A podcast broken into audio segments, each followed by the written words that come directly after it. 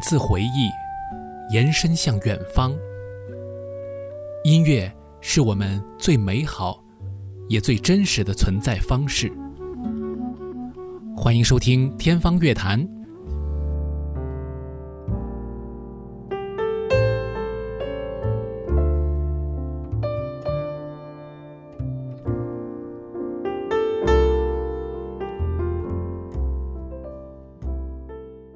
本节目与魔都电台 Radio Blog 联合制作。天方乐坛，我是顾超。前段时间呢，去串台了，呃，专注于电影文化的深交播客，和主持人也是这期节目的制作人光辉一起聊了一聊流行音乐和古典音乐之间的一些见解。那么说到了很多关于创业、创新啊，包括音乐的这个前途，呃，我们的一些思考啊。那么这期节目的内容呢，可能有很多的个人观点啊，仅供参考。话不多说，马上开始。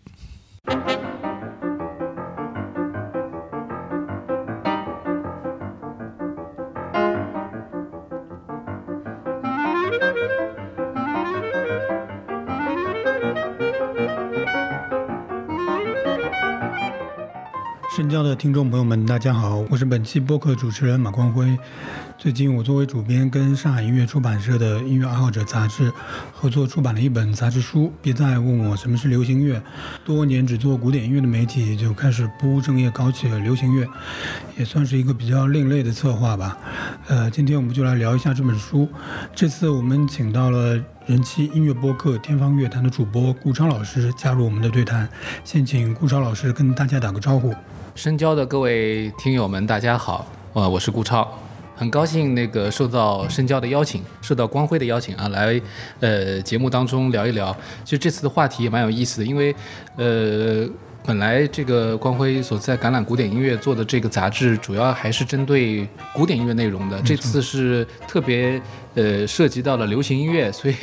也很有意思。我也是做的古典音乐节目，但是今天来这里是聊呃一些关于流行音乐的内容。我想还是有很多共性的，所以可以呃我们彼此有一个交流，呃非常开心。不妨我们就先从我们就是每个人的聆听经验开始聊起好了。我我个人呢其实是。成长的环境里面其实是没有古典音乐，我是在大学的时候才开始聆听、接触到，然后开始系统聆听，然后后面就是喜欢上，到后面再算是进入到这个行业吧，媒体古典音乐的媒体行业。尤其是在大学那段时间，刚接触到古典音乐的时候，你会觉得你接触到一种艺术音乐，跟之前的那种流行音乐有一点区别。你就会觉得好像，呃，对自我的一种认知上面有有有一种该怎么说提升也好，或者是满满满足也好。顾老师，您您是大概是什么时候开始接触到古典音乐的？呃，其实我就是从小可能对于流行音乐的接触比较少，嗯，所以在初中的时候开始逐渐喜欢古典音乐，呃，应该说是比较顺理成章的。那么之前呢，其实还接触过一些，就是我们。自己中国的一些，比如说戏曲音乐啊，或者民族音乐，那这部分的内容我就感觉比较少。那么接触到古典音乐以后，发现就是资料浩如烟海，就有很多东西可以去学习，所以也是抱着一种学习的态度，就逐渐进入这个世界。啊，所以古典音乐可以说是我整个的，呃，听觉认知里面就比较重要的一个部分。顾超老师之前是在上海的一个知名的电台经典九四七里面工作的。您之前是什么什么什么机会或者什么什么契机会想到在这样一个地方去工作呢？其实就是因为喜欢，就是有一个机会接触到了经典九四七，然后他们其实也需要一些当时时候，呃，在内容方面有一些采编播能力的那么一个呃年轻一些的同事啊，所以我当时候就去了，呃，反正这个过程当中也差不多有。呃，十年的时间了，所以就是积累了一些呃古典音乐传播的一些经验吧。嗯，那现在呢，就当然用在了这个自己播客的制作上面。然后呢，我现在的播客呢，正好也和我们原先的这个广播的这个团队，其实也在不断的交流嘛，在有一些呃找一些共性。其实我觉得是非常有意思的一个经历吧。就至今为止都一直在坚持这种呃喜好和这种。可以说是工作吧，它之间有这样一个比较强的关联。嗯。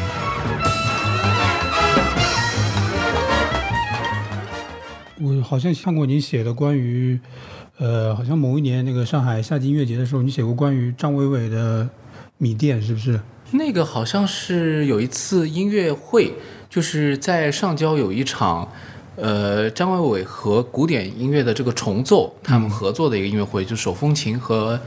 呃人声，然后好像还有是弦乐四重奏啊之类的。呃，这场音乐会是呃，应该说上交他们自己和张伟伟有一个合作的一个项目，然后我当时就去了以后，因为我是很早。就比较喜欢，就是有一段时间比较喜欢民谣。读书的时候，呃，在网络上，当时候还是虾米啊什么传播的时候，包括豆瓣在推荐音乐的时候，就发现了有张伟伟啊、郭龙啊，还有其实就是那些呃他们这批民谣的这批人士。后来你发现像小何啊什么，其实都在和西洋的交响乐啊，或者说一些其他的一些比较我们所谓的学院派的音乐去合作的这种形式嘛。呃，虽然我印象当中那一次看张伟伟已经，呃，对他的这种喜欢已经有点过了那个 过了那个那个那个青春期了的感觉，啊，但是还是挺感动的，就是说觉得呃曾经有过一段非常美好的东西，而且他持续的在给人们带来一些非常嗯美的一种滋养，我觉得也是很享受的，就是所以那那次还写了一篇文章，呃，讲这个事儿，对。那场音乐会你觉得还可以吗？其实说到这个，我觉得就是古典音乐和流行音乐，我觉得当中有一个很大的一个技术上的一个区别，就是流行音乐它相对来说它没有那么重视，呃，所谓的技术的高度、难度啊什么的。呃，张伟伟其实他的手风琴的技术，年轻时候可能是不错的，但是后来因为主要是做歌手，他的创作啊、演唱啊。呃，占了比较大的比重嘛，所以那次我的印象就是他其实手风琴这块跟比如说弦乐四重奏要合作，特别是他要让他拉巴赫，其实是有点为难他的。但是他自己呢，又好像说他比较喜欢的 Galliano，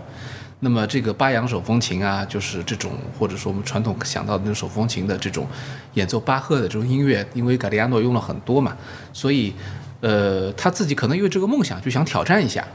啊，然后我印象当中，当中好像还断过一次，但是呃，就是对于古典音乐的乐迷来说，那你音乐会当中这种就是属于很重的失误了，对。但是对于呃，我觉得就是像他这样的民谣歌手这样跨界来说，其实主要还是给他喜欢他的这些歌迷们看他有另外一面，嗯，呃，就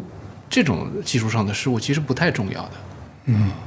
所以从欣赏观念来说，从技术上的这种要求的层次上来说，或者说这种音乐的理念上，其实本质上我觉得都有很大的差别。嗯啊，在音乐厅里面要做这样的一场演出，其实也是，呃，暗含了一些挑战的。就是你看上去好像是把一个很有名的歌手请到音乐厅里面做了一场所谓的，比如说爆款，但实际上它背后有很多技术上的一些或者说观念上的这些挑战，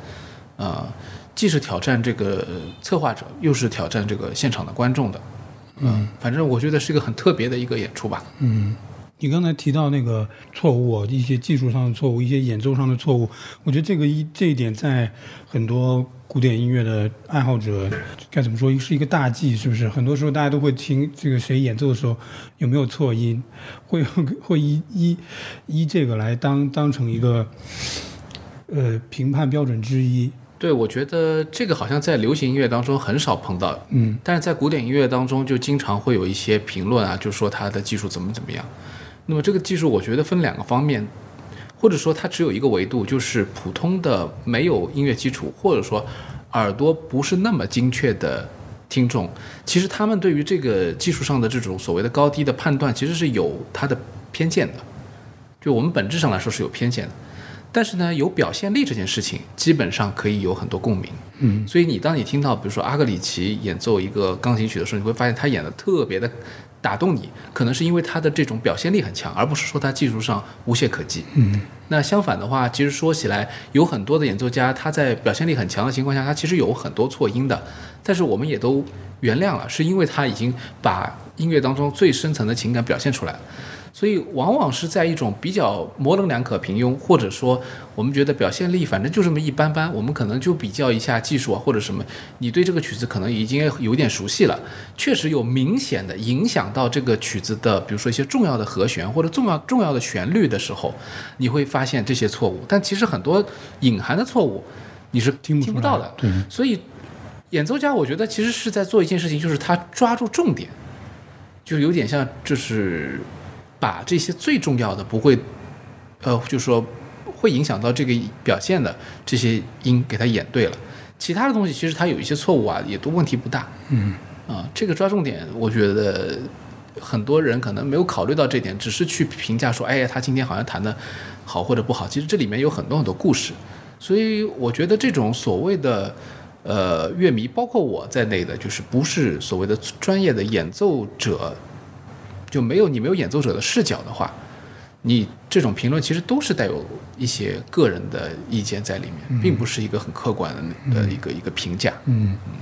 我想刚才我想问顾超老师关于古典音乐人是怎么看流行音乐这件事情，应该其实你刚才已经回回答了一点，就是像某一些古典音乐人以及古典音乐的可能媒体人爱好者，呃，以一种居高临下的态度看流行音乐，这这样一个一一个现象，应该说也不是罕见的。我觉得，就是古典和流行，或者说古典音乐，它作为一个很特殊的一种音乐，其实它和其他所有的我们说泛的这种通俗音乐都是不一样的。就是你会发现，比如说各国各地的民族音乐，其实和流行音乐是比较接近的。当然，流行音乐它因为有它的一个现代流行音乐有一个它的来源，有一个发展的过程嘛，所以它会有一些它自己的一些不同的地域性的风格，或者说一些比较呃流行的一个时代风格啊等等。呃，但其实本质上来说，他们都是比较亲切的，然后离我们的大众比较近的，甚至于你大众可以去接触的。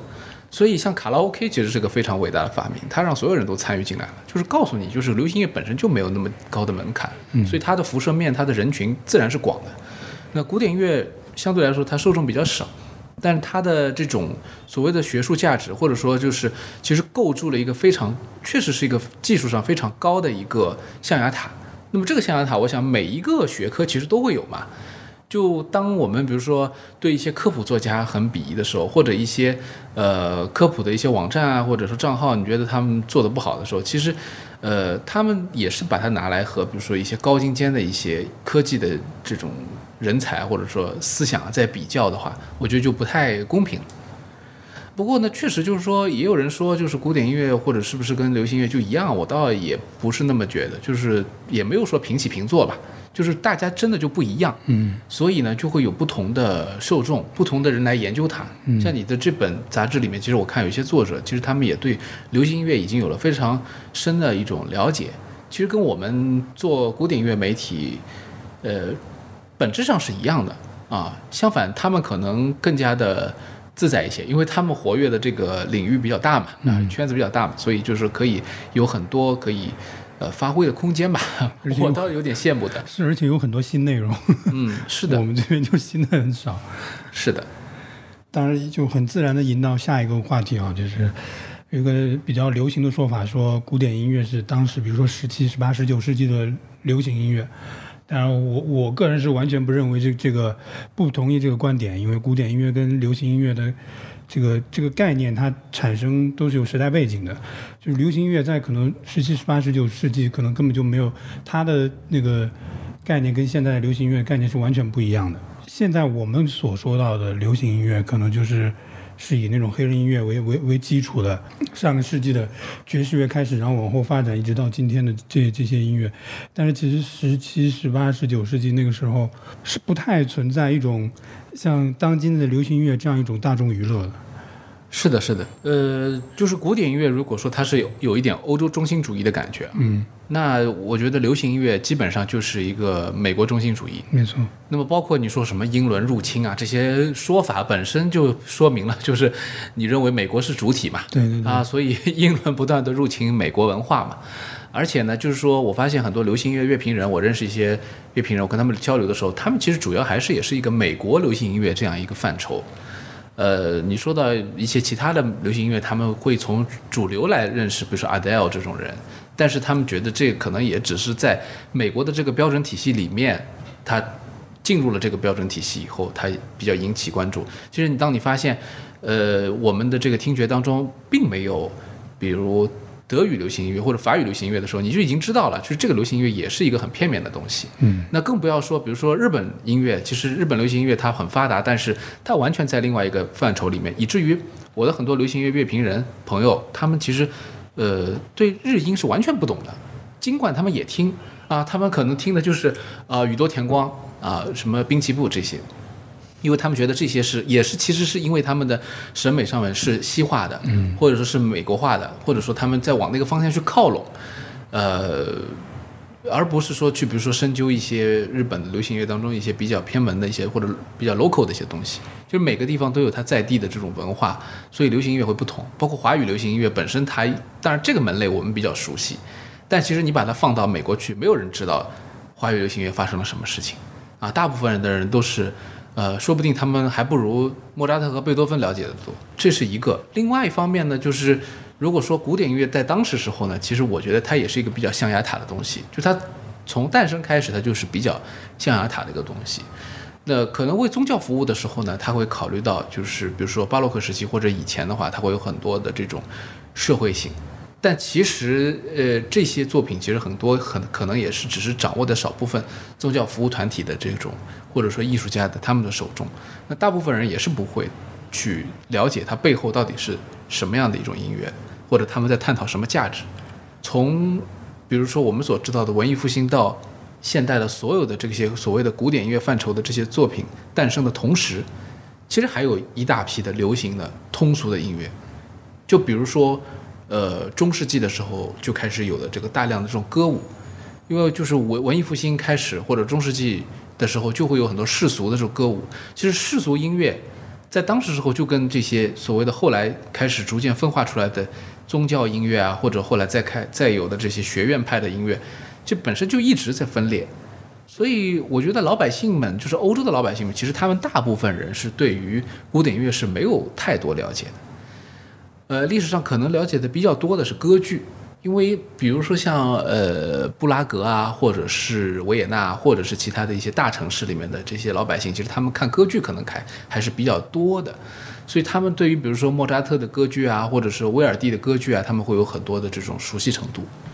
啊，但是这也仅限于一些唱段嘛。就像现在的音乐剧一样，你可能有一两首歌，比如说一说到音乐剧，很多人可能还是不了解，但音乐剧已经很很很普及了。但是大部分人可能一想到音乐剧就是猫里面那个 memory，然后没有了。你让他说出什么悲惨世界，他都不知道里面那段唱是什么，可能是这种状态。啊，所以我想历史上其实也基本上是这样一个一个过程吧，就是大家可能把古典音乐想得太通俗了，其实没有那么通俗。嗯，少部分确实有接触大众的，除了音乐剧啊啊，除了这个呃，应该说除了歌剧，除了呃后来又出现了更加通俗的轻歌剧，呃之外呢，基本上你很难找到就是类似的可以在大众范围内广受欢迎的这种古典音乐。啊，比如说你说轻歌剧，就会想到约翰施特劳斯他们家族，小约翰施特劳斯的这些圆舞曲，当然是比较通俗了。那就算是这样的音乐，你要想它也是属于就是在古典音乐当中其实是比较另类的。我们说起来就是说是比较不是很登大雅之堂那种感觉啊，所以可能我觉得这种所谓的呃怎么讲，今日的流行就是明天的经典这种说法未必正确，呃。这当中又有很多维度了，对吧？嗯，就是因为比如说流行音乐的话，可能要成为经典，它就是经过大浪淘沙。呃，古典音乐成为经典也有这个过程，但更多的是我觉得是在它的一开始的出发点上，它就已经注定了和其他的音乐不一样。就是我所指的，就是指一些真正的很严肃的、有这个艺术核心的东西。就像我觉得你放到美术啊或者其他领域也都是这样的。呃，如果说有这么一部文学作品，比如说它是，呃，我们说起来非常艺术的，呃，非常深刻的，它在那个时代也不可能成为一个流行的文学，那个时代一定有另外的流行文学，我们现在可能已经把它遗忘了。嗯，那您刚才说那个，就是从文艺复兴到后面一直都有的那种世俗的那种音乐，它好像是跟当时那种严肃的古典的创作，好像是平行的一个走了一条平行的路线。这种是不是我们可以把它当成跟民间音乐是一个概念？我的理我的理解是这样，而且就是因为当时时候的传播是受限的嘛，所以各国或者各地其实都有他自己的这种音乐，所以积累了相当大量的这种民俗性的这种音乐文化。嗯就是不光是音乐，还有背后的这种文化、生活习惯啊，包括人的一种性格等等。呃，可能真的就是很多就是民族的东西，包括像就是现在的民谣，我觉得还是在继承这种传统吧。就真正的民谣应该就是这样，自发的，然后有地方的这种特色的，不需要太多这种高的技术含量的。嗯呃，节奏感会可能会比较强，或者旋律会比较鲜明，带有一些地方特性的。其实当时时候的从舞蹈到后来，肯定也是很多大量大量的是民歌嘛，就这些民族的歌曲啊，这些东西，其实我觉得到现在都一直是这种这种路径，就是在发展。包括现在说民谣，对吧？这些概念其实它只是用词不一样嘛，但是它其实我觉得有很多东西其实是有共性的。整个给它一个一个名字的话，是不是就用一个世界音乐这个词就能把它给概括了？那世界音乐呢，又好像是另外一种，就是相对于古典音乐，相对于流行音乐产产生的。但其实也呃也有很多人提出来，当然我我也习习惯了用这个世界音乐这个名词，但是其实很多人都提，就是认为它。呃，也不是一个特别好的称呼，因为它把所有其他的门类全部合并到一起了。对，而且它这个是很明显欧洲中心的，就是除了欧洲之外的那种 traditional 才对算是世界。或者说除了欧美之外，对欧美的之外，啊，当然现在有越来越多的人认可了很多的，包括像从这个日本的 J-pop 开始，到后面有什么 K-pop 啊，现在也说 C-pop，其实就是开始去区分这些东西。当然这个还不完全，因为你去听，比如说呃北方的，如果你去听可能北方的一些歌手的一些歌曲和南方的一些歌手，就是我说我们国家啊，就可能比如说我国台湾地区。和北京的一些，就 base 在北京的一些，我们说这个北方的这些民谣歌手，他们可能歌路就完全不是一路的，嗯，所以去概括它，往往都只是为了大家为了简单的分类，就是表达信息的时候比较方便而已。但实际上，我觉得这些东西都是每一项都是可以拆开去去探究的。嗯，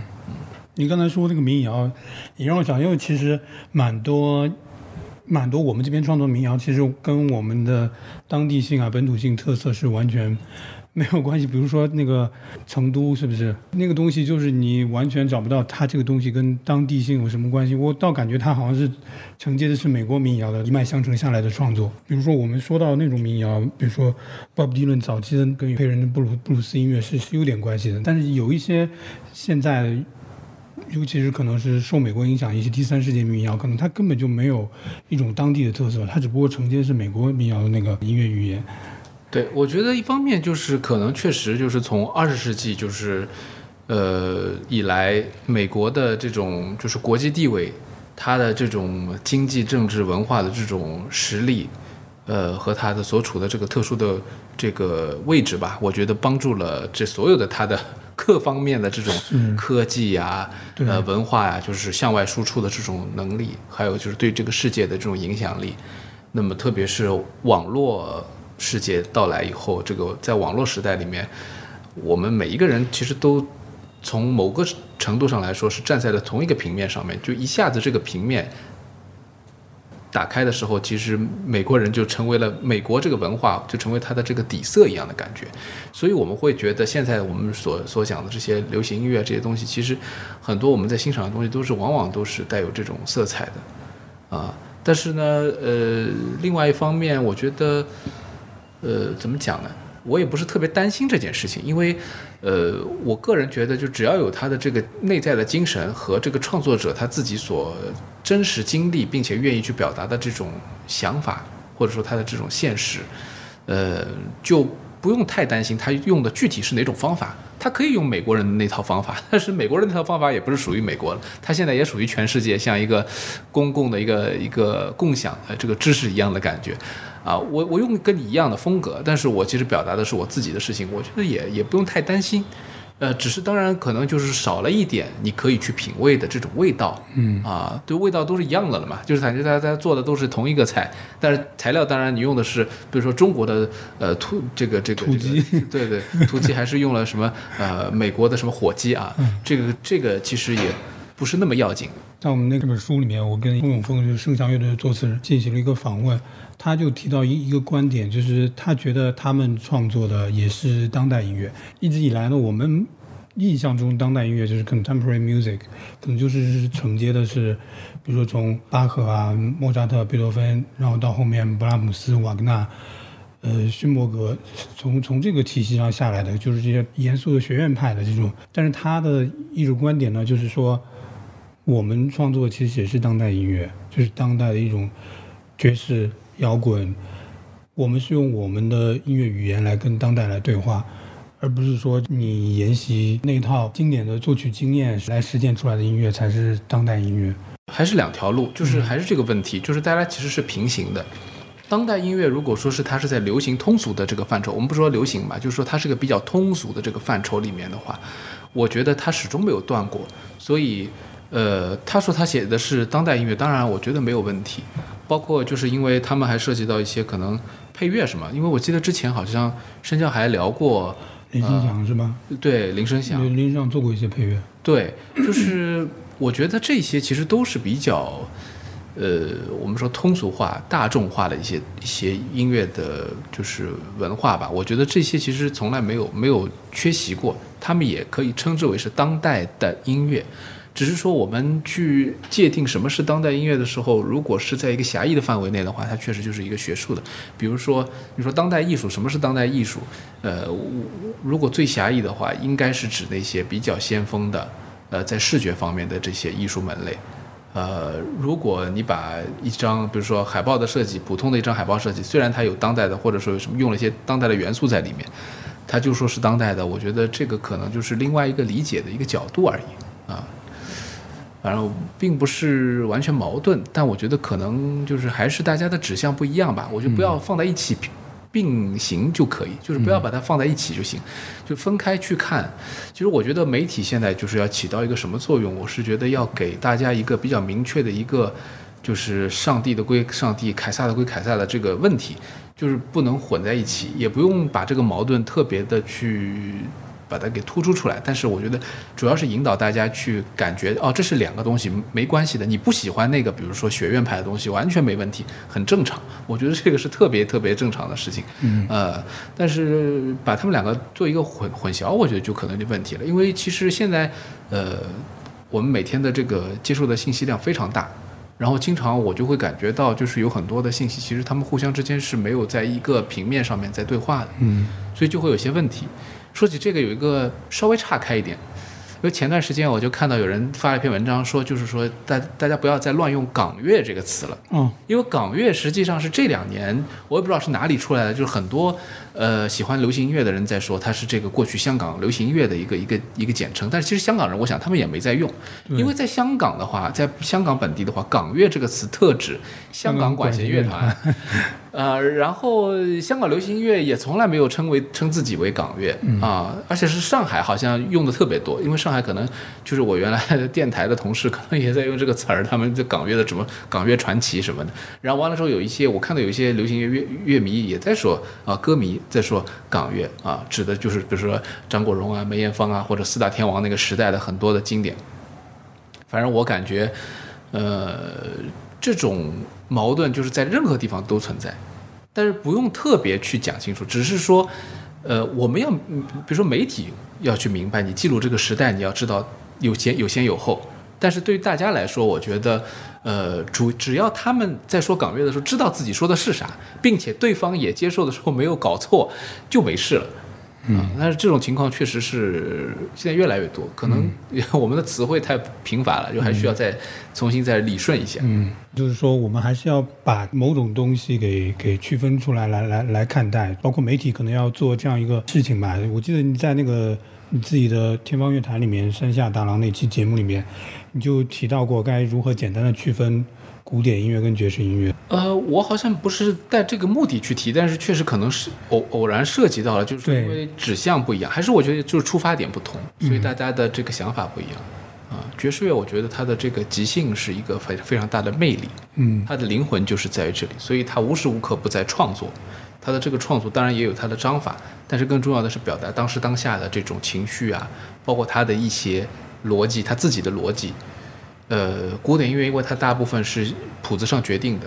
呃，演奏者他进行二度创作的时候，他其实可以发挥东西很少，啊、所以他们两者之间应该说在这方面是有很本质的一个区别的。嗯呃，也就是说，其实他们背后的价值观是很不一样的。就是你再深挖一步去想的话，就是其实古典音乐家他们的暗含的意思就是说我笔上落定的这些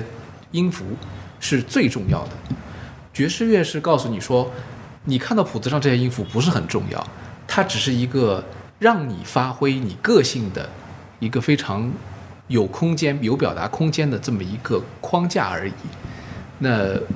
从这个角度来讲的话，其实是完全不同的。就古典音乐是非常非常小的一个一个个体化的东西，就是它个体化到了这个作曲家的最终极的这个艺术理想这件事情上面去。但是对于爵士乐来说，它是一个开放性的问题，就是任何人表达自我，他表达的不需要是最深刻的自己，只需要表达的是你当下的自己，真实的自己。呃，这点上来讲，当然如果再往后想一想的话，其实爵士乐也算是比较流行的嗯啊，它也没有一个所谓的终极范本啊。但是古典音乐就是有，其实它暗含的意思就是，我作曲家写下来的这些东西，不管你们其他人怎么演奏，你们是什么样的台上的明星，但是这个是最重要的啊。其实有这个暗含的价值在里面。所以可能就是绕了一圈以后，又发现就是古典音乐还是一个非常特别的东西，就是它的特殊之处在这里。这本书里面其实也写到爵士板块的第一篇文章，作者的观点就是爵士跟古典可能仅仅是两个标签啊。但是我之前也看到，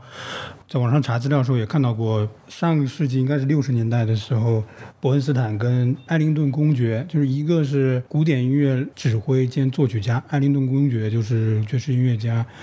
呃，他们两个在同时参加一个发布会之后，两个人在那边聊天，就互相称赞嘛，是你你说我好，我说你好。阿灵顿公爵就说，呃，我们两个的区别就是你写的是爵士交响曲，我写的是交响化的爵士乐。其实我觉得他这个话说的也没错，因为其实很很多伯恩斯坦的作品啊，包括我们大家都知道西那个西区故事啊，包括很多他的交响曲啊，里面都有很多爵士乐的元素在里面。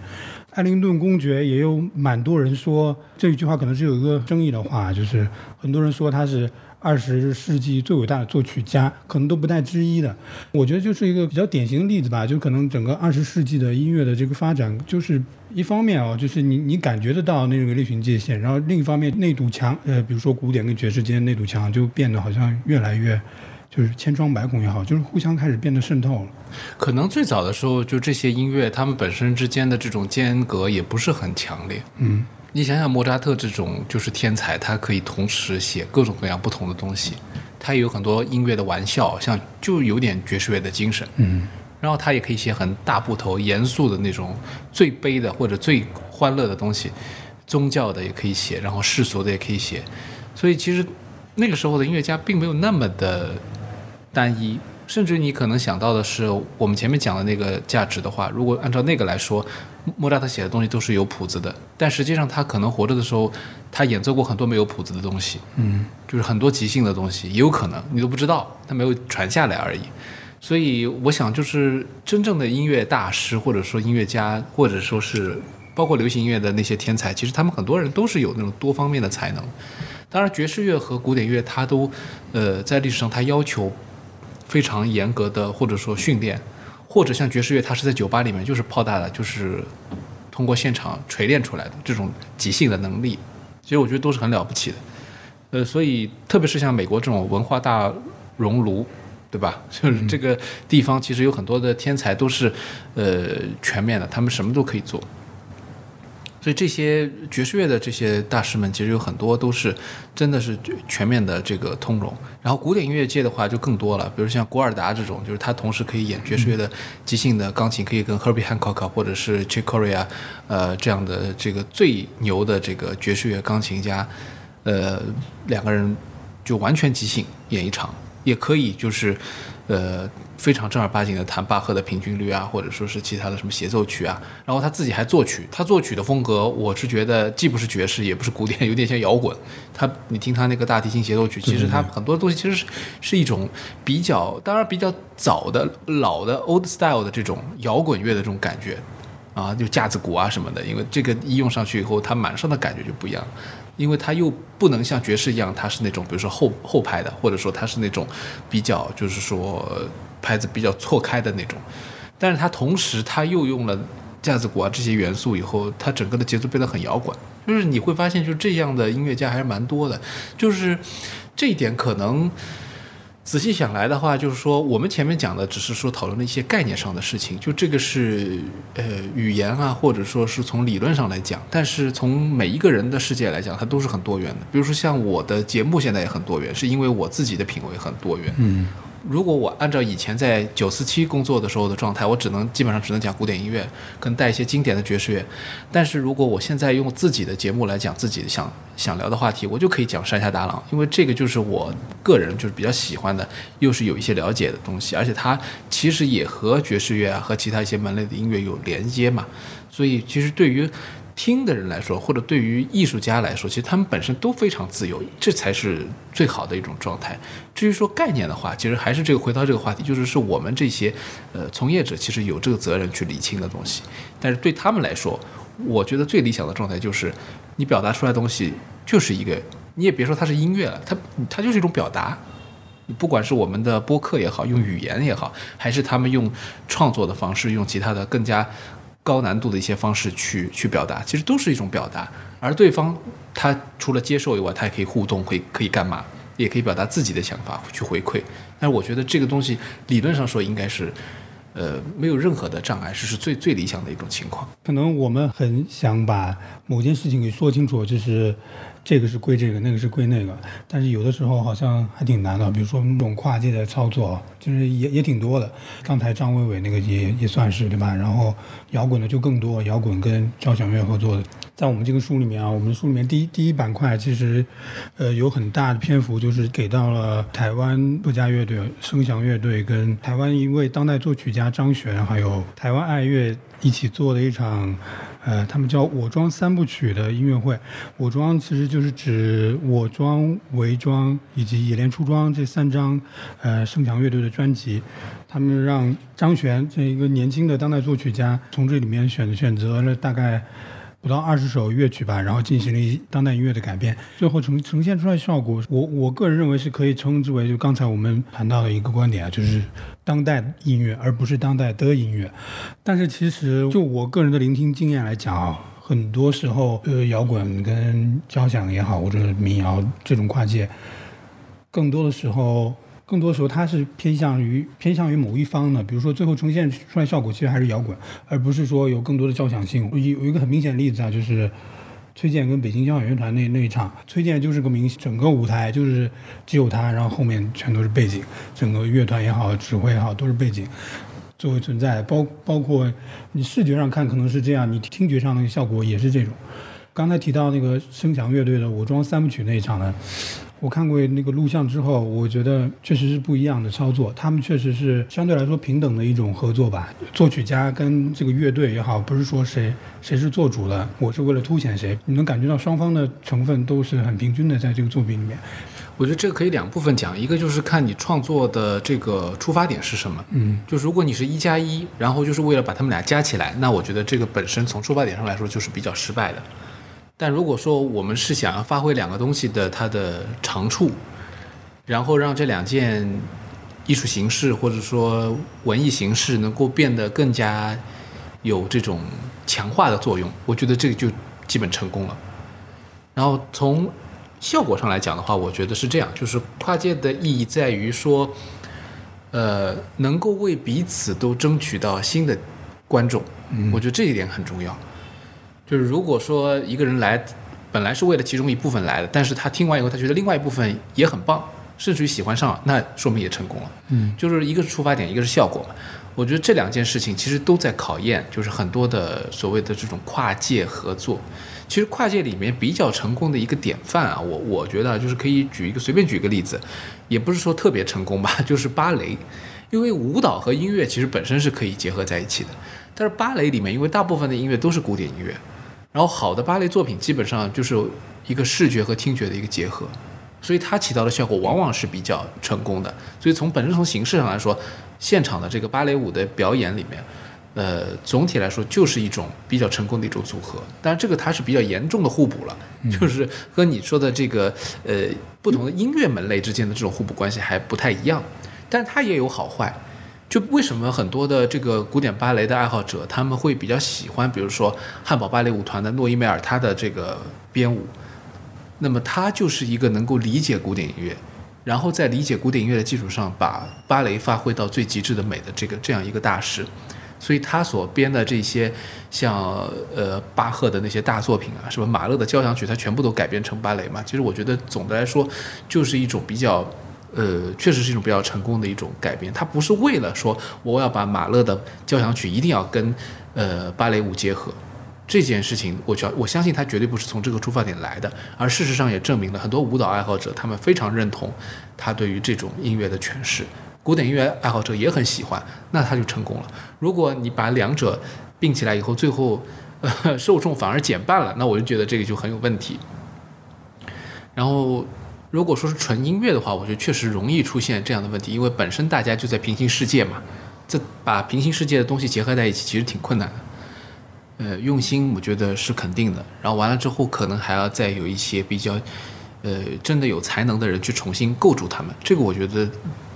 真的在全世界范围内，我都觉得非常非常困难。没错。我也是这么觉得。崔健跟北京交响乐团那那，因为我没有看过现场，我就是听唱片啊。我其实觉得还还挺遗憾，因为我作为一个古典音乐爱好者，我可能会有更多的期待吧。就对，包括对崔健也好，以及对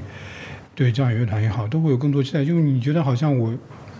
想要一些更多东西，而不仅仅是把整个交响乐团放到后面来烘托一个气氛，然后完了，就是好像你觉得哎呦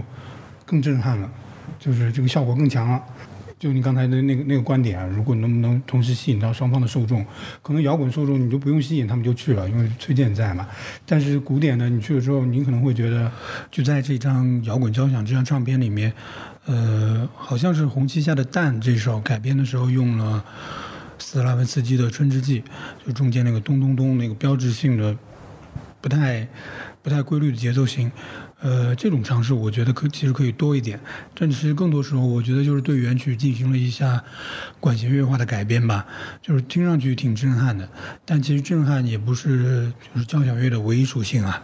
不然你说我们其实听交响乐，要么就大家就直接听那个宏大的结尾就好了。这种改编，我估计说我没看过，但是我我的估计就是崔健的歌迷，如果说没有这些改编，他们也会去的，就属于没有没有加分，啊，可能很可能是这样。然后，当然古典乐迷这肯定就是对这个东西就一头雾水了。呃，我我我我的感觉就是这样的改编，就是很取决于这个制作团队。就是其实我们不要把它当成是跨界，我们要把它当成是一个创造一个新的一个舞台。这样才可能有希望。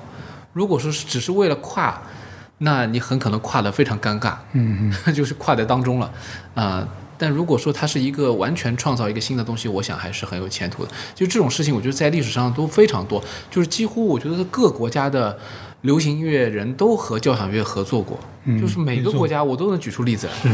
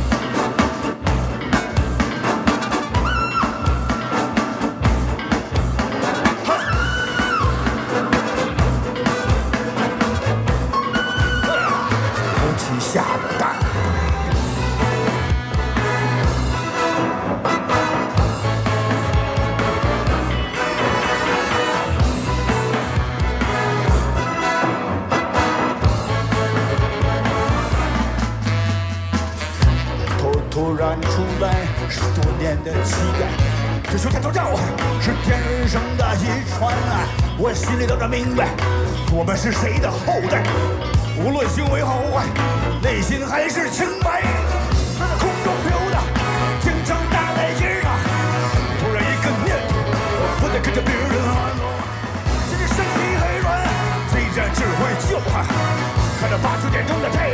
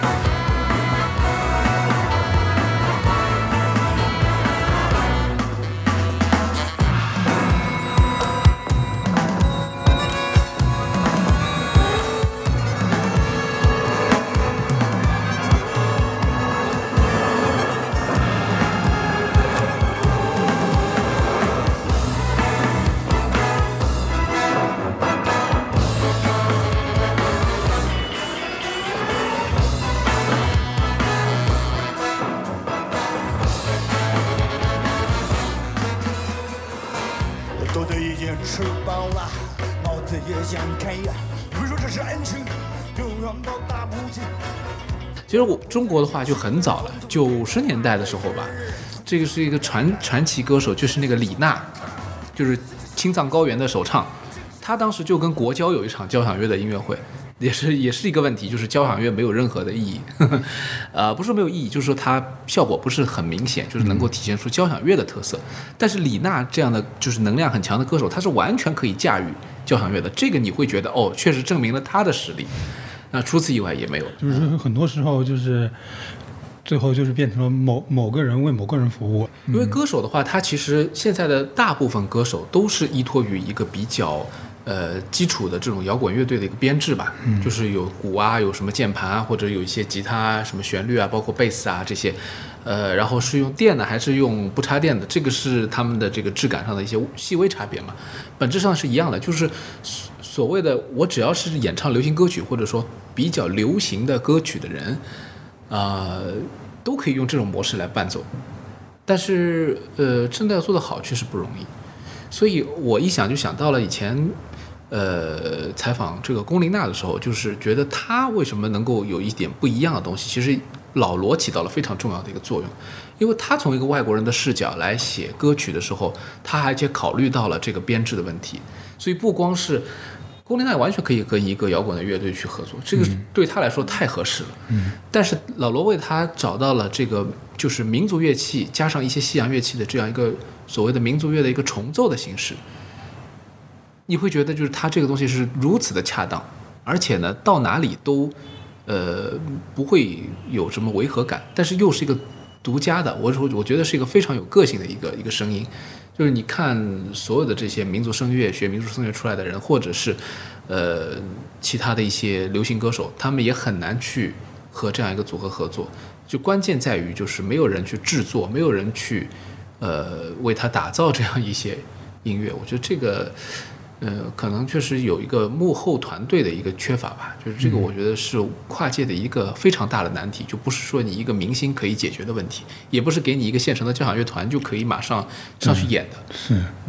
疫情前的时候，二零一九年的十月份，我在北京，当时时候北京国际音乐节请了马克思里希特来做睡眠音乐会的时候，嗯我是去了现场，然后长我长城脚下那个吗？对，然后那个我是印象比较深，就是我原先觉得其实他所用的这些音乐的材料也不是什么很新鲜的东西，对说白了，他的技术上的东西是美国的那些极简主义。呃，包括欧洲的这些简约派的这些作曲家们，他们积累下来的这些素材，嗯，然后再加上一些电子音乐，但这些东西也都是非常，我已经是比较通俗化的了，对对对。甚至于一个流行音乐人也可以做，也我认识到一些就是做当代音乐的作曲家，嗯，他们会就是觉得马克思里希特做的就是就是他们觉得太简单了，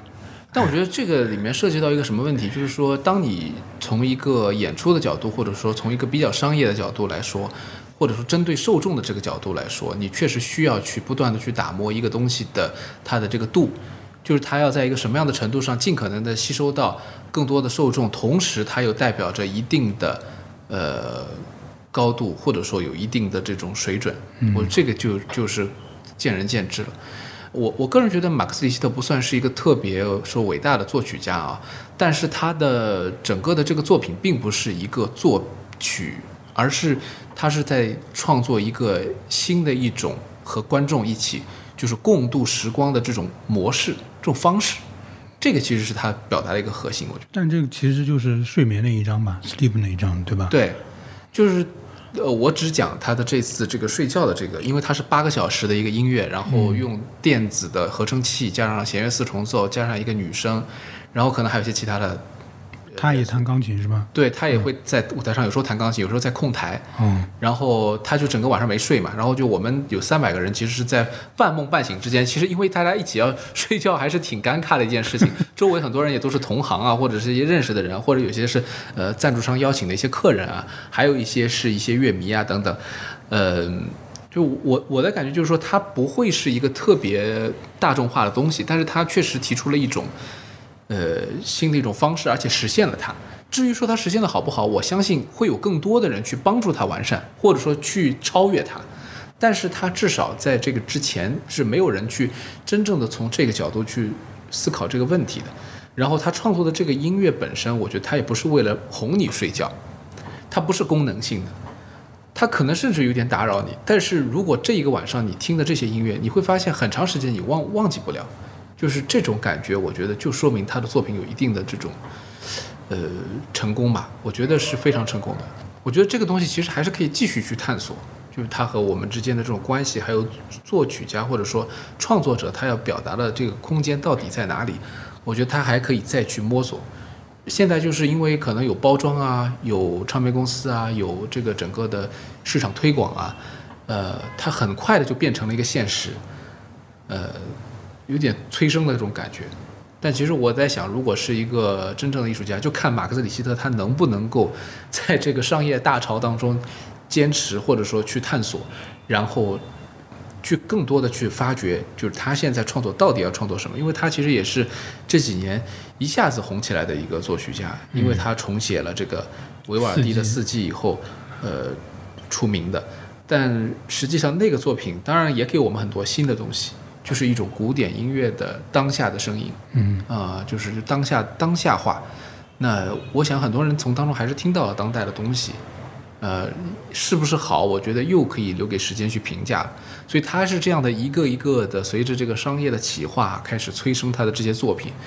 那么至于他今后能不能够就是再往下一步，就诞生一些真正能够让人们记住的，然后属于他自己的印记的、有核心的这种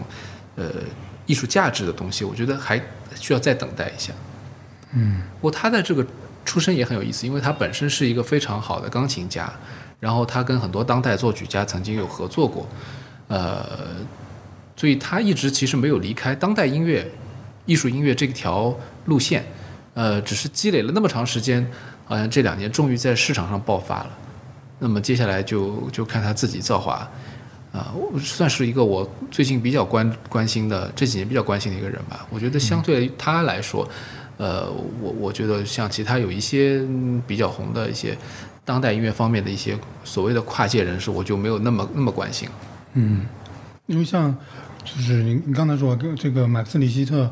呃，我有看到一些，比如说 A P P 上面，就流媒体平台上面，会可能会把它，就是他们都会下面加一个分类嘛，比如像 Apple Music 都会有，就是类型会加上一个，比如说叫 Classical Crossover，就是古典跨界的这这这这类人啊，像呃马斯里希特，可能也算是其中之一。但是有有一些地方也会把它标成叫 contemporary classical，对吧？就是当代古典。但是我觉得这两个东西其实差的还挺多的。我觉得这都是就是表面上的一些形式上面，就是他的创作形式上的这种跨界嘛，就他用了一些素材或者用了一些技术是本身古典音乐不用的，或者古典音乐不常用的，嗯然后，那这样说起来的话，其实他，比如说，就像我们前面讲的，崔健摇滚和交响乐的合作其实是一样的，呃，但是核心上面可能还有一些不同的地方，是在于他在寻找一种质感，这种质感是，呃，不同于古典音乐的。他甚至于这个作品，他重写了这个四季以后，不是给古典乐迷听的，他不希望就是都是古典音乐乐迷去听这个东西。我想他还是希望现代的很多大众能够听到这个作品以后，觉得哎，就是还挺喜欢的这种感觉。嗯呃，我想也有很多的普通人，他们平时不听古典音乐，但是听到维瓦尔第这个原版的这个四季，会很喜欢。但是那种感觉呢，就是是你喜欢一个很遥远的一个古董，嗯。但是马克思里希特就让你没有这种时代上的这种隔阂，我觉得这一点是他可能想做的一件事情，就是消除一种隔阂，同时用一个你熟悉的素材，就不让你那么陌生的，或者说有很多门槛的去进入这个世界。哎，这个春的旋律我听过的，对吧？就这种感觉。但是听完这个春以后，呃，你会发现有很多不一样的这种这种质感，是闪着现代的光芒的。你好像走在一个，比如说现代的美术馆里面，在看一个，呃，和这个美术馆毫无违和感的一个古代的作品。这种作品其实就我觉得更加面向永恒了，嗯就有这种感觉。就比如说断臂维纳斯，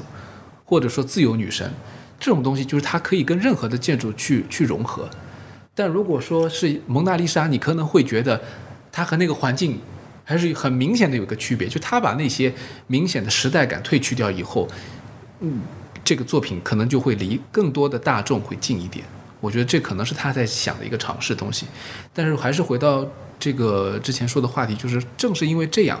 就是我们很难说马克思里希特找到了他自己的艺术创作的核心，他还是在不断的再去试，想去推开一些呃屏障，然后想去打破一些边界，或者说比如说他做这个睡眠的这个 sleep 的这个项目，其实我觉得也是呃一种。一种尝试吧，我觉得当然它里面有商业的逻辑在里面，但另外一方面，我觉得他还是在想要去，呃，把这个故事说完整。其实我觉得这个说完整的过程也会帮助他去创作的，嗯就是你不能够只想着说，哎，我写一个八个小时的作品啊，写完我可能就交稿了，然后就结束了。他肯定还有他自己的一些一些一些内容，因为我我的感觉，他其实不是一个睡眠，而是一个灵魂的一个休息。然后他的休息的过程也是有他的高潮的，所以如果你听他睡觉，你会觉得他半路上当中突然之间女高音从很高的音乐飘出来一个声音，然后你可能就醒了。但是在整个的这个精神旅程当中，他也并不想要这么功能化，那就证明了这个作品他还是希望有他自己独立独立的个性的。所以他有一点自相矛盾，哎，他明明是伴着你睡觉的，但是他又不希望你睡着，那到底是什么？但是我们如果去掉这些功利的东西来讲的话，他这个他有他自己的一个作品构想的一个过程，说明在这个里面还是放了一些价值观的东西进去了。嗯啊、但我还是觉得他没有想明白，他只是有个由头说啊，我们在呃娘胎里的时候其实就有听觉了，就是比如说胚胎三个月以后可能就开始有听觉了，啊，这种听觉的这种传统是从你在落地之前就已经有的，然后这种听觉的关系其实跟你的睡眠也好，或者跟你诞生、孕育你生命的整个过程都是有关系的，啊，他他从这个角度去讲这些事，讲这个故事，呃，但是我其实还想当天，因为其实我负责采访他，就是帮他做一些呃整个的这个，他有个简短的发布，然后他具体自己到底想要表达什么东西，我觉得他还是没有讲得很明白，他只是说目前暂且找到了一些理由而已，这个可能尖锐了一点啊，我可能太要求太高了，呃，如果。但是如果说这些问题他都能解答的时候，可能他已经成为了一个跟历史上任何一个大师都可以并驾齐驱的一个很伟大的音乐家了。所以还需要他再花一点时间去，我们再去后面推他一把，对吧？嗯哎，媒体作用又出现了，就是对艺术家来说是一个鞭策嘛，对吧？如果都是顺着他的想法去说的话，其实也很好走过场，但但是对他来说，嗯，你现在看到他好像这几年还没有找到一个真的能够突破的一个对，震惊世界的一个东西。是你就感觉他从那个四季到刚开始改编四季，然后某种程度上震惊到古典音乐界，到现在，就是他没有再往前走很多，就是还是在那里。嗯，我个人感觉，包括他后面推出的一些新作品啊，他那个四季是不是今年好像又重置了？对就对，就是，不过那个贝多芬二百五十年诞辰的时候，还邀请他写了一个新的什么，好像是《欢乐颂》还是什么之类，让他改编了一下，具体我忘记哪个曲子了。就是你就觉得，嗯，好像他还是在那个地方，就没有再往前走一步。可能我我觉得你刚才说的也是对，就是他可能还没有搞清楚自己要往哪边走。嗯，从这点上来说，其实很多的电影配乐的一些音乐家，他们继承了古典音乐在现代一个比较大众的传播的传播化的一个方式，他们倒其实慢慢的在摸索，当然可能他们资源也够了，然后另外一方面呢，就是他们的创作也积累了很多的经验。那么有一些作曲家，其实他们到了一定的年龄以后，他们就开始有很多思索。所以相反来说，我觉得我对于坂本龙一和约翰威廉姆斯这样的作曲家，我都是比较钦佩的。就是他们虽然一直你感觉好像他们在大众化的、通俗化的这条路线上，他们没有说特别的学院派，但其实他们一直在探索的东西，我觉得是，就是真的是在自己的这个专业道路上面去发展出来的，就是实打实的一步一步的走出来的。包括像约翰威廉姆斯，他创作了那么多电影配乐之后，他留下的作品里面，就是有很多肯定是你就现在已经知道他会永远流传流传下去。比如说像《辛德勒名单》这样的，就这个当然因为题材的关系，它非常的这个饱含这个人性在里面。但另外一方面，就是他写的一些学院派的一些作品，虽然不是很成功啊，但是他一直在探索的。包括他之前写的一个叫什么《树之歌》吧，大概也是这样一个一个作品。我觉得也也是就是不断的在去找这些比较纯粹听觉的东西。那最后他可能发现他脱离不了画面嘛，呃，但是已经没有问题了，他已经找到了和画面结合的所有的最好的方式去呈现各种各样的电影。就这这个这这一位作曲家，我觉得就是已经登堂入室，他已经完成他的任务了。就没有必要再往上去寻找。那么相对来说，坂本龙一我就觉得是一个，就是曾经好像是 非常年轻、有冲劲，然后很有想法，也想超越前人的一个一个一个年轻人。那么经历了他的整个的丰富的人生以后，到了他呃罹患癌症以后，他的一些思考以后，他对于声音本质的一种探索，让人就是说。意识到他是非常有深度的一个人，而且他能够介入到很多公众的议题当中来。而且他现在走的这条路，我觉得真的是值得专门可以去聊的。就是，呃，你会发现他虽然很有大众性，但他从来没有说迎合世俗的这种品味。他的音乐其实有一些已经开始慢慢的艰涩起来了，包括他在北京那个就是木木美术馆的那个观音听石的那个展，我都觉得就是。如果不是因为坂本龙一的名字，很多很多年轻人肯定看了这个一头雾水，肯定要骂了，是吧？但是你也会发现，他背后有他的这种现实的出发点，然后有他真实的这种生命的感知。这种情况下，他出来的东西，虽然你很难说他跟学院派的东西有什么特别的关联，但是他的探索是真实的，非常非常的，就是说没有遮掩的，也没有什么矫饰的东西，然后呈现给你。他做的作品就会有打动你的一一部分，就是或者说那个时间点，只是说可能有些人他们还每天都在这个糖水当中，他们可能没有意识到。但当一些人可能你经历了社会当生活当中的一些苦难，社会当中的一些现实以后，你再看坂本龙一的东西，你会发现，呃，他把整个人就是做成了一件，呃，可以被认知的、会被认可的一个艺术品，就。不管是他的装置也好，他的音乐也好，甚至于他说出来的话，嗯，这样的人，我觉得就是说，你所谓的所谓的跨界也好，什么其实都无所谓了。他在真正的就是打破一些边界，然后让很多人走进了他的这个世界里面，而且这个世界是非常有价值的、有意义的。他是知道自己在干嘛的。对，所所以像坂本龙一这种人，我们也很难去。给他的作品，他的音乐作品贴上一个类型类型标签，对吧？你很难说他到底是古典还是电子还是当代音乐，啥都不是，好像都有一点，但是又又都什么都不是。但像约翰威廉姆斯可能就还相对来说容易一点。对，约翰威廉姆斯其实他做的，我觉得他做了一件很重要的事情，有点像这个嗯，钢琴伴唱《红灯记》和那个《黄河梁祝》，什么意思呢？就是呃，约翰威廉姆斯是在电影这个超级的。呃火爆的这个行业里面的最好的这几十年里面，呃，保留了交响乐这种艺术形式的一些创作。嗯不然你想，大众的生活当中没有交响乐，就是因为他为呃那些电影，不管是哪一部电影，他几乎都用交响乐，而且都让你印象深刻，你才会有这些东西。说白了，就是我们还要感谢他，因为他把这种形式很好的延续下去了。不然的话，很多交响乐作品其实没办法走到大众当中去的。它它早就这个交响乐就是一个就是一个博物馆，一个陈列室，嗯然后完了之后就没有任何新鲜的东西。所以当然这个不光是约翰威廉姆斯，整个电影音乐的配乐其实它都成为了一个非常重要的保存的一种方式。但是你说它是不是最好的？比如说你说《梁祝黄河》是不是世界上最好的音乐？那不一定。但是他们在一段历史时期当中，在西洋乐在中国就是几乎要湮灭的情况下，他们通过他们的这种呃创作，呃保留了这种形式，让人没有忘记哦，还有小提琴和钢琴。包括钢琴伴唱《红灯记》，就这这种，现在我们说其实不太可能在舞台上再现，除非是殷承宗老师自己亲自上，是吧？但是其实那个时代的话，你你可能不知道，就是说这个钢琴在那个年代，呃当中，就是通过这样的作品能够留存下来，就是多不容易，就类似于这种感觉。当然，我觉得这个比较有点夸张了，呃，但是确实有一些共性吧。嗯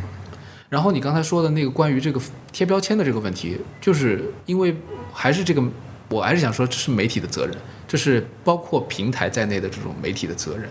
就是我们在每一个标签的创造的过程当中，可能要谨慎一点。当你创造的标签越来越多的时候，你看港乐都撞车了，呃，所以很多的这种词汇，因为它的这种每一个词汇都有它自己的一个新的一种可能带来的一种效果，我们没有意识到，就只是简单的把这个标签贴上去了。其实对于受众来说，他们也是一头雾水。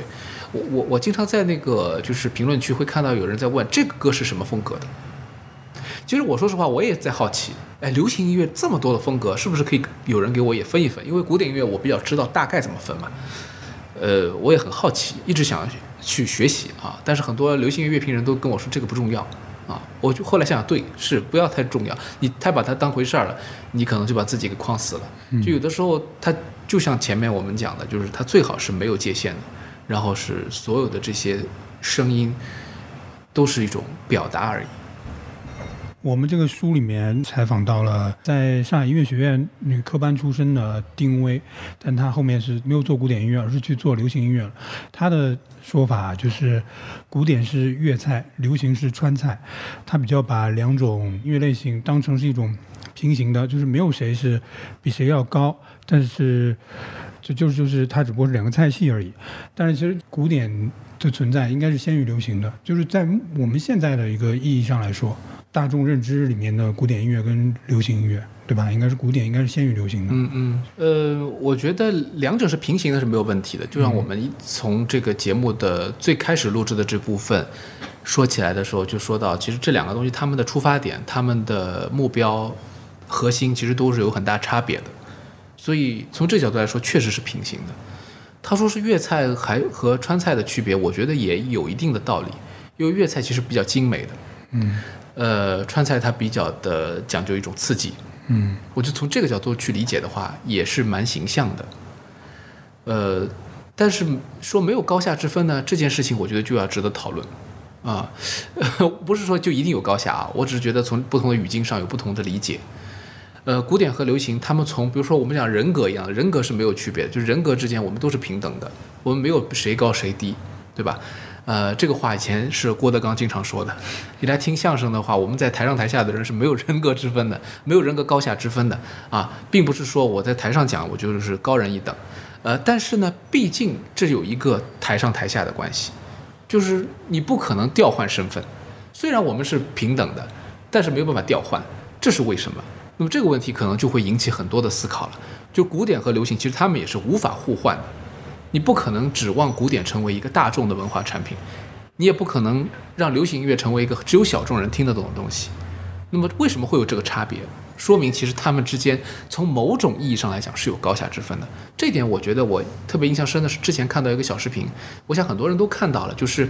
那个张亚东在一个电视节目当中就聊到了一段，他就说古典音乐是肯定是高级的，那么他讲这个话其实也是一种语境，这个高级并就回到刚才想讲的，它不是一种人格上的区别，不是说音乐的格调或者是一种一种怎么说地位上的这种差别，而是他其实讲的是古典音乐当中有很多的这种他的智慧，或者说他的确实他的作曲的这种技法也好，还有他背后的像贝多芬这样的人，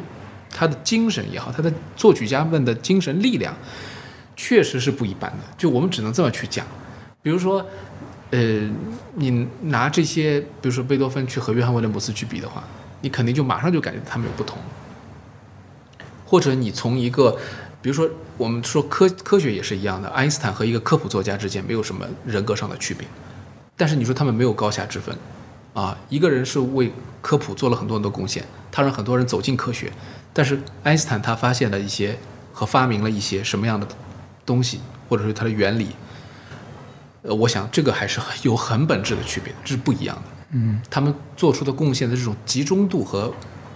普适度，确实是两个维度上的东西是平行的，就只能从这个角度，我觉得是可以去理解。但是古典里面也有精品，也有当然也有糟粕，这肯定的，对吧？嗯流行肯定也是这样，有精品有糟粕。嗯，那如果我们只对比精品呢，也存在高下之分吗？你是说只对比古典的精品和流行的精品？对，因为那你肯定是那我觉得我说的应该就是精品，我说的应该就是精品。但是如果说是糟粕的话，我觉得是一样的。嗯，就是糟粕的话，真的是没有高下之分了。就是烂的古典和烂的流行音乐，我觉得是一样烂的。就是而且就是因为有一些好的作品，我们说有好的一些伟大的作品。和这些烂的作品都归在古典音乐门类里面，让人很多人摸不着头脑。我觉得这个还会混淆视听。嗯流行音乐可能好区分一些，你真的有意识有心的话，我想很多听得多的人都能够区分一二。但是古典其实很多人可能一下子被这个招牌给蒙蔽了，觉得哎，只要是古典都是高级的。其实里面有很多很多的都是被时代淘汰掉的东西对，啊。这个我倒是觉得应该，我可能我个人是这么感觉啊，差的是一样差，好的东西。呃，从花心思的角度来说，从投入来说，从它的核心来说，就是它的所谓的作品的内核来说，我觉得价值是不一样的。但是，呃，流行音乐当中又有一部分就特别的地方是在于，我觉得是在于摇滚音乐，就是摇滚乐当中的一部分，他们对于时代的这种抗争，对于现实的这种反馈，就有点像我们刚才讲的这个坂本龙一，我觉得他们在精神内核上面是立得住脚的，而且是很关乎现实的。只是说，关乎现实的东西是不是就是最好的东西，这个可能又是另外一回事情。就是从艺术价值上来说，我觉得这还不够啊，所以我依然是觉得，就是说，在古典音乐当中，确实历代作曲家当中有极少数的人，他们探索的东西是超乎现实、超乎我们的人性的最高处的这些东西，在之上，他还在探索的东西，这部分东西确实其他的音乐门类里面没有人在做。呃，但是从一个高度上来讲，比如说摇滚乐当中的一部分的伟大作品和伟大的这些，呃，我们说发出时代声音、发出这个抗议之声的这些很了不起的人物，呃，像那个 Patti Smith 啊，啊，我觉得就是这些歌手可能，嗯，就是其实他们可能就是说提出的东西，他们在探索的东西，我觉得价值上是是非常高的。嗯但是当你去看，比如说《欢乐颂》的时候，你发现贝多芬看的东西比他们还要再高，那你不得不承认，就是他在追求的东西是一种所谓的天下大同、四海之内皆兄弟的这种这种理想，而且是想用音音乐、用合唱来团结大家，再加上他的作品本身又写的那么复杂，那确实你就会意识到这样的作品是就是流行音乐还暂时没有办法去去这样去比较的。但是但是他们从呃精神上来说已经比较接近了，我觉得比较接近，嗯，啊，甚至于可能有一些抗议歌曲，他们会更加犀利的指出一些问题，对，啊，从问题角度来说，可能是这样的社会矛盾来说，反正我我个人的呃一种感觉就是说，我我们也不能永远关乎就是说现实的这种问题，现实的关注这是非常伟大的，比这更伟大的东西可能还要再再往上一步。嗯这个事情就是基本上都是在古典音乐的极也是极少数的作曲家的极少数作品当中，你才发现了，或者包括像为什么大家现在都老喜欢说巴赫，年轻人也很喜欢，有很多人喜欢巴赫，他的音乐当中也有很多关乎永恒的东西，就是如果说抗议现实是一种浪漫主义的话，那么比这个更加浪漫的，比浪漫更浪漫的，可能就是一种永恒的。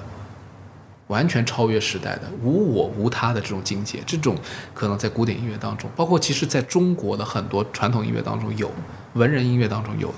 就是已经完全忘记了所有东西的存在，这就已经上升到一个比较哲学的层面了。但是音乐当中大部分的讨论的还是一些美学问题，还有人与社会的一种关系的一种表达。那最高的，我觉得还是可能就是一种真的少最最少数的在哲学层面有共鸣的东西。这可能是就是我我我个人的一个见解啊，就是说，呃，我觉得音乐本身它并不关乎哲学，就是它不表达哲学的内容，它是另另外一块东西，它应该也是跟哲学平行的。但是音乐美的一个极致的这个空间当中，它有一部分可以和哲学的东西互通。对，但你指望着音乐去谈论哲学，这是不可能了，嗯啊，因为它毕竟是一个完全抽象的东西。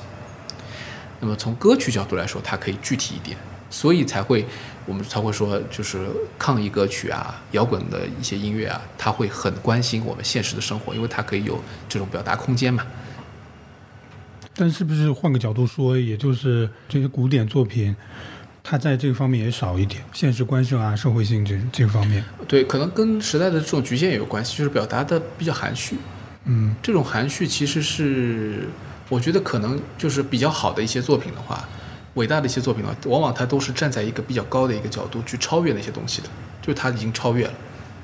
就是比如说贝多芬他也会做这种事情嘛，在第三交响曲的体现的时候，发现这个拿破仑称帝了，他就把这个嗯体现给撕掉了。但是他不会为了这个再去写一个曲子来骂拿破仑，他不会追着你去骂，他会往下去走，走到其他的作品当中去，那才会有后面的命运啊、田园啊，或者是这个欢乐颂。就他不是跟你去计较这些东西，因为拿破仑的称帝，尽管是他反对的，但依然不在他的艺术视野里面占据重要的篇幅。你想，这种不是境界嘛？就是是一个视野嘛？就是他更高了嘛？他看到了更远的东西。这个我觉得，流行乐不是说他做不到，而是因为它的属性决定了，或者说就是摇滚乐它的属性决定了。首先先抗争，我先行动起来。至于说我这种行动、这种号召能怎么样，不不重要。但是这个本身音乐就不可能就杀死政治嘛，对吧？但是这个反过来说，现实可能会杀死音乐嘛，就是还是这个关系在里面啊。但是就是因为这个三四分钟的一首歌，两三分钟的一首歌，它确实没有办法再触及更加远的这种题材了。抗议的心是很急迫的，所以他们就可能更多关注的是现实的东西，但同样也是很伟大的，我觉得。嗯嗯，就是平行是肯定没有问题，就是这两者之间肯定是平行。然后烂的东西肯定是一样烂的，就是我觉得甚至于有些烂的古典也，也反正也没有比流行更差吧，但至少是一样的。我觉得，我觉得是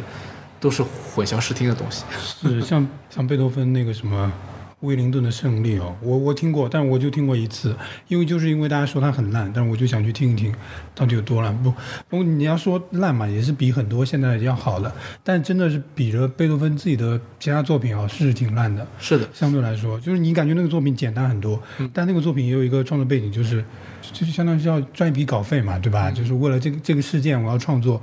这个战争胜利，我要创创作一个歌颂的作品，就有点像是现在的主旋律创作了。所以老柴的这个一八一二序曲其实也有这个问题嘛，呃，就是当然他自己本身也不满意嘛，嗯。呃，当然现在大家都很喜欢，这个我我觉得这个原因很多，但是正是我觉得非常同意你说的一点，就是可以区分开来，甚至一个作曲家也要区分开来，嗯。就是当然这又是媒体的责任了，就是因为普通的受众肯定要说了，你让我怎么区分呢？就回到这个问题了啊，所以听古典音乐也好，听什么音乐也好，我觉得评论，呃，始终不能少。这个评论而且要多，越多越好。就是大家可以去在评论当中去甄别。其实真理不在乎于说你去听某一个乐评人说什么，而是说你能够多听几个人的评论以后，你会发现有价值的东西。嗯我觉得这个最后选择权还是交给呃听众或者说读者自己的。但刚刚才我又忽然想到一点，如果就是你刚才说，呃，古典跟流行，它可能就是它的出发点以及它的那个面向都不一样。如果是这样的话，那我们可以拿同一套的标准来衡量这两个作品，这这这两类的作品吗？还是说他们都是音乐？我们就拿这个音乐的标准来衡量？我觉得不存在同一个标准，但是你品味一个作品的过程，这个东西是很重要的。然后你尽可能不要忘记你在品味的过程当中的这一步一步的这个心路，就是人的这种内心的这种感知的过程，其实是非常非常厉害的一个东西。它能够逐渐的把你对于这个作品的评价或者说观感揭露出来。有的人其实他为什么会下一些比较比较偏颇的一些观点？其实可能是因为他在品味这歌曲的时候，他漏掉了很多很多细节环节，他也感知到了，只是他就直接忽略掉了，所以才需要有更多心思细腻的，而且在观察上面很入微的，能能够把自己的这种观察，包括这个作品本身的它的流流传的过程当中的这种效果，呃，能够把它记录下来，能够把它客观的去剖析出来的人。所以它不是一个完全的标准，但是每一个人如果他用心去评论，再加上他的专业知识储备的话，他都是可以做到的。嗯，但这个这个东西就是我觉得因每一个作品而异，就是你去感知它，完了之后你才能说出来到底好不好。嗯呃，这一点呢，我觉得就比如说，呃，我最近比较感兴趣的，比如说像像一些瑜伽，呃，如果你练习瑜伽的话，你会发现你跟着不同的老师。你会评价这个老师好或者不好，但是你会发现这些老师的好和不好，它不是一个标准下来评价出来的，啊，它是有各种各样，有的是你说他教授的是不是很准确，啊，合理，这也是一种，但是你会发现从另外一个维度上来讲，一个好的瑜伽老师能够把一个课堂的气氛调节的非常的好，它的整个的空气都充满了一种我们说的叫能量吧，啊，这就是另外一种好。但是你能不能把这两个套在一个标准里面就不行？嗯，就是你品味了以后，你走过了这个过程，你用你的心去仔细的去回忆、去回味、去品味这个过程的时候，我觉得，就是每一个你接触的人和你每个每个读过的一本书或者听过的一个音乐，其实都是一个道理，然后你就会有比较好的一个评价。如果你评价是有问题的或者偏颇的，那很可能是因为你在过程当中你没有好好的品味。啊，你只是因为这个老师长得好看，所以你就觉得他是最好的，那基本上就不在评论这个范围里面。嗯，对，就你你只是因为贝多芬，然后你就去听这个作啊，对对对，是的，没错。呃，或者只是迷信巴赫啊，或者只是迷信一些什么样的鲍勃迪伦啊，或者什么，其实都是一样的。我觉得还是每一个人都有他的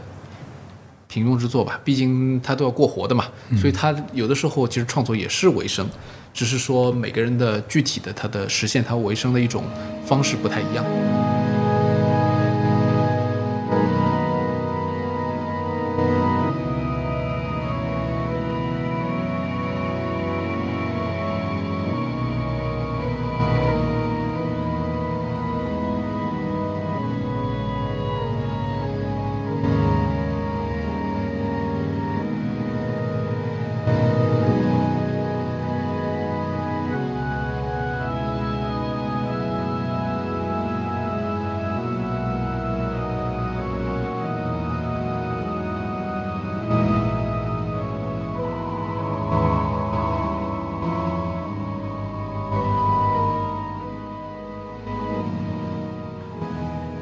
顾老师的一个说法是，跨界的一个比较好的做法，或者说产生的一个比较好的结果是，它能吸引到双方的受众。比如说一个古典跟摇滚的跨界，它既能吸吸引到呃古典的听众去听这个摇滚，也能吸引到那个摇滚的听众去听这个合作的古典。最近呢，著名的钢琴家张浩晨出了一本新书，叫《演奏之外》。他在那个书中的访谈中，有记者问他关于跨界的问题啊。他说他不相信真正的全民化，他认为人群差异是一件好事，就可能就是，那你喜欢你的，我喜欢我的，我们都这这没没什么，就我也不需要一定要去去了解到你的，或者你也不一定要过来了了解我的。然后你也要搞清楚，就是跨界这件事情到底是为了艺术还是为了消费。当然，这个可能我们刚才已经聊过了，关于马克思、里希特那里，可能他也就要搞清楚这个这个事情，就是跨界是为了艺术还是消费。可能他现在也也处在一个探索的阶段。呃，我觉得就是所谓的全民化，它永远是有一个范围的，所以说它也不是彻底的全民化，对，它就是一定受宠范围内。呃，对，但是我想就是说，呃，我们不用追求所有人都去听一种声音，这是不太现实的。嗯，呃，不用追求这些东西，因为现在其实，在网络时代，我们有一个共同的一个平台，但是呢，越发发现就是整个的世界成为了一个多元化的世界，就是大家其实各自都有各自的非常细分的追求。这个也挺正常的，各个领域确实也有各自的隔阂，只是说这个隔阂没有那么清晰。有些人就像我一样，可能听好几种音乐，所以，呃，他当然可以去接受不同的这些门类，呃，也就意味着说这些界限不是说能够把人给区隔开来的，呃，但是另外一方面呢，你在听古典的时候，你不会想着山下达郎，所以呢，就是肯定就是每一个人在不同的状态下面，他有不同的这种需求，我觉得这个也是很正常的。至于说好的跨界是不是一定要吸引到对方的人群呢？我觉得也不太现实。就有些人他不是没接触过古典音乐，所以讨厌它或者说不喜欢它，而是接触了觉得嗯不好。不喜欢，所以我不接触它。所以这样的情况下是比较多的。嗯，因为大家现在获取资讯很方便嘛，不像以前啊，我没有听过交响乐，我听听看是什么感觉啊。其实不是这样，他可能在听过一个流行音乐人的交响乐音乐会以后，啊，以之前就已经知道了。所以呢，呃，没有必要去强迫。但是一个好的作品，我们还是可以就事论事的说，哎，这两个东西到底结合的怎么样？我觉得这个是我们前面讨论的一个比较重要的一个一个。一个一个结论吧，嗯啊，然后对于未来的这种就是音乐作品的这种传播，我觉得也是一个逐渐去中心化的一个过程。所以对于小众的音乐，包括古典音乐在内，我觉得都是呃大有可为的。呃，流行音乐呢，特别是美国中心的这个流行音乐呢，我觉得它的这种体系也会长期存在。呃，有有各种原因了，我觉得有很多社会原因，比如说，首先第一个问题就是，呃，英语作为一种。呃，全球歌曲性的语言对全球性的语言，它在歌曲当中所扮演的这个角色是非常重要的。但是反过来讲，如果中国的歌手或者像日本的歌手，呃，这几年这个 City Pop 确实又大大行其道，就是都是一些经典的作品。很大一个程度原因，就是因为当时时候，呃，谋求国际化的这个日本的音乐界，其实他们很多歌写的就是英语，啊、所以才能够比较快的受到这个全球的再次瞩目。那么有这样的基础的话呢，就会相对比较容易一些。所以，呃，我觉得反过来讲，就是所谓的去中心化，可能是一种另外的一种中心化，就是呃英语歌曲的中心化。但是呢，呃，会变成各个国家的人都来写英语的歌曲，或者写一些没有语言的音乐。就纯音乐，我觉得是可以互通的嘛。所以，比如说电影配乐，中国人也可以写得很好啊、但是歌曲的话呢，怎么样让全世界的人都听到？呃，我们从功利一点的角度来说的话，那你就可能你要写英语歌曲，或者写一些没有词儿的歌。那么这些歌曲，其实他们通过各种途径去让世界上更多的人去听到这些歌曲。那将来我觉得也有可能，就是你就会发现某一天，虽然大家都要用英语，但是呃，美国人不再是这个舞台的中心了，这也是有可能的。我觉得这也挺好啊，就是看呃将来怎么样发展吧。呃，但是我觉得就是反正就是嗯，一个事情的发展的一个趋势总是有它的多面性的。但是语言真的是一个明显的一个障碍，因为它太太具体了，是它已经牵涉到具体信息了。而而且，在我们国家，你唱民谣的，方言民谣的，对吧？很多你一唱方言民谣就，就就就已经注定了你的受众是少数的，就很多人他是听不懂的，而且有几个人是看歌词的，你即即使是流行音乐，看歌词的人也没有很多。说真的，是的，是的，呃，所以就是说商业目标和他的这个创作的这个动机，我觉得这个当中肯定会有一些张力的嘛。嗯，关键就看这个音乐人自己怎么去选择了。但是呢，呃，你选择了一个更大众的一个市场之后呢，你面对的竞争对手也是更多的。说白了，它其实还是一个呃博弈的过程，就自己去衡量了啊。坚持创作沪语的歌曲的，比如说这些上海人，可能他们虽然那个面对的市场比较小。哎，但是他们现在在上海活得也挺好的，我觉得这个可能呃竞争对手少了吧，然后他们可能会有有这样的一种可能性，嗯所以呃有一种可能就是呃随着这个英语的逐渐的一种全球化的一个普及，将来就是流行音乐就是它的这个竞争的平台，就是在英语的这歌曲当中。最精英的这批人，他为了争夺最大块的资源，他必须走到这个行业里面来，然后去跟其他人去去竞争，靠你的作品也好，靠你的包装也好。现在更可怕就是说，有些歌曲其实它你都不知道它怎么红的，然后它就是通过一夜之间的这种对，呃洗脑式的传播，然后就就变变得很红了。所以其实我觉得真正对流行音乐，也呃包括摇滚乐在内，就是它的杀伤力更强的东西，这并不是在于说他们要不要去跟古典音乐比高低，或者跟爵士乐比它的味道怎么样，呃，而是说就是现在面对的这个市场环境里面，所有的音乐门类类型其实都面对着一个巨大的一个考验，就是到底这个时代是否还需要好的音乐，然后我们怎么样才能让这些好的音乐脱颖而出，然后真正的给、呃听众能够带来就是那种他们也能够认同的这种价值。我觉得这个是一个非常非常深重的一个问题。是是是，所以有机会的话，其实以后可以讨论一个关于 流行音乐为什么越来越不好听的这个话题。就刚好这这本书里面那个第三板块，其实有有一篇我们关于五条人的一个圆桌，啊，就是一个很明显的五条人就是一个很明显的，零九年刚出道，零九一零那时候发的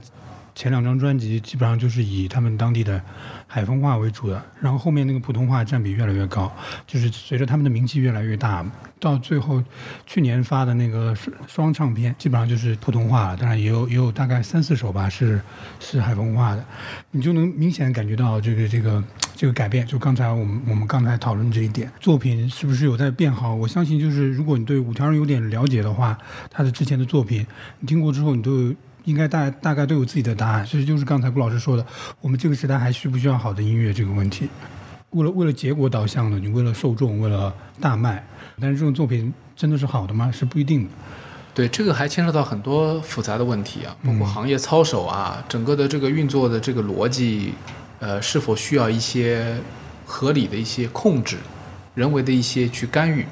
这都是一个问题。如果都是野蛮生长的话呢，呃，其实它当中背后还有很多的不野蛮，但是非常可怕的逻辑，呃，也是会有一点问题的。那以前如果大家都是一样的竞争的话呢，其实也也不能说都是纯粹的公平的竞争吧，但是呃，至少没有像现在这样，就是有的时候会让人觉得一首歌的走红就是有点莫名其妙啊。这种事情其实从呃这个十几年是特别明显的，在中国嗯你会感到非常明显有。了网络之后就开始这样。对，就是经常出现什么神曲，对，嗯，尤其最近都就是这这几年就是抖音神曲特别多，对，就很多时候你可能也就这首歌可能也你也就只会那十五秒，就是因为抖抖音上就出来那十五秒。对，呃，最开始的一些神曲是可能真的是很神，然后他们就出来了。啊，比如说古龚琳娜那个《忐忑》好了，嗯。但是现在你去看，它就是个艺术作品，嗯。就是个艺术作品，很意外的，因为它的一些表面的一些很让人很让人印象深刻的这些细节，然后被人记住了。啊但实际上，呃，后来的很多神曲是为了神而神，就就不再可能有当年的这种影响力了。嗯，就我们一直在讲这个事情，就是其实忐忑之后是没有神曲的，没有真正的神曲的，都是一些网络红歌，但是这些东西都是不知道怎么红的，而且没有没有营养，就是很多都是没有营养的。嗯，呃，有真正的有启迪的就比较少，但其实，在这首神曲《忐忑》之前，也有很多网络歌曲嘛，当时说一下子走红的一些歌曲，你现在看也是很多都是没有营养，嗯，老鼠爱大米啊这些，什么求佛什么？这些东西香水有毒。嗯